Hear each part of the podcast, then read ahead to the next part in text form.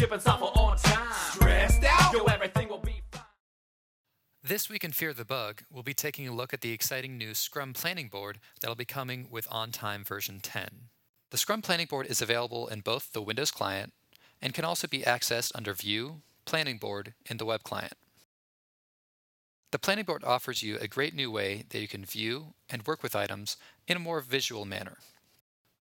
All of the items in the Planning Board are stored as cards. Here you can see the item number, the name of the item, any votes, who it's assigned to, priority, and release.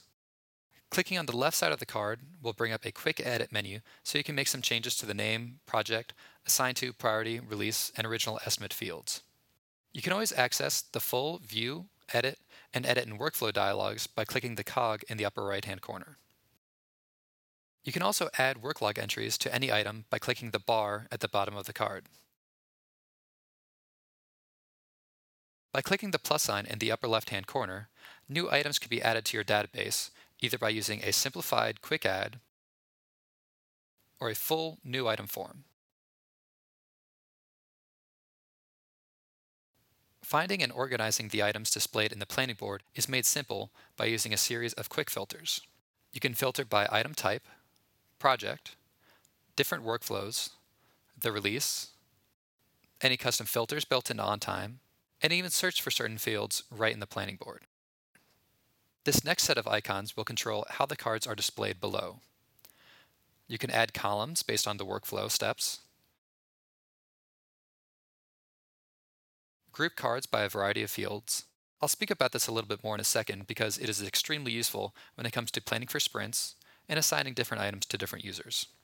Sort by any fields, select different color coding schemes, and decide how many cards will be displayed per grouping. You can always view your current settings by clicking the wrench in the upper left corner. Let's now take a look at how the planning board can help us while planning for a sprint. Right now I'm grouping different items based on their release. Here are some items that are in my product backlog that I want to have ready for version 1.2 of my software. At all of the group headers, I could see how many items are in each grouping, how many hours have been spent on those items, how many hours are remaining, and what that is in terms of percent complete.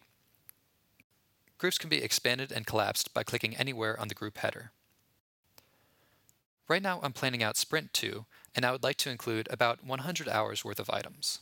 I would definitely like to tackle this item because I can see by the red stripe that it is a high priority. So I can just drag this down to Sprint 2, and now maybe add another small item to get me to about 100 hours.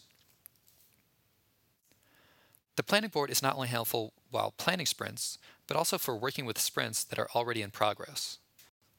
For example, let's say that I'm running behind schedule on Sprint 1 and would like to move some items that I'm working on to the back burner so I can get the most important items done during the sprint.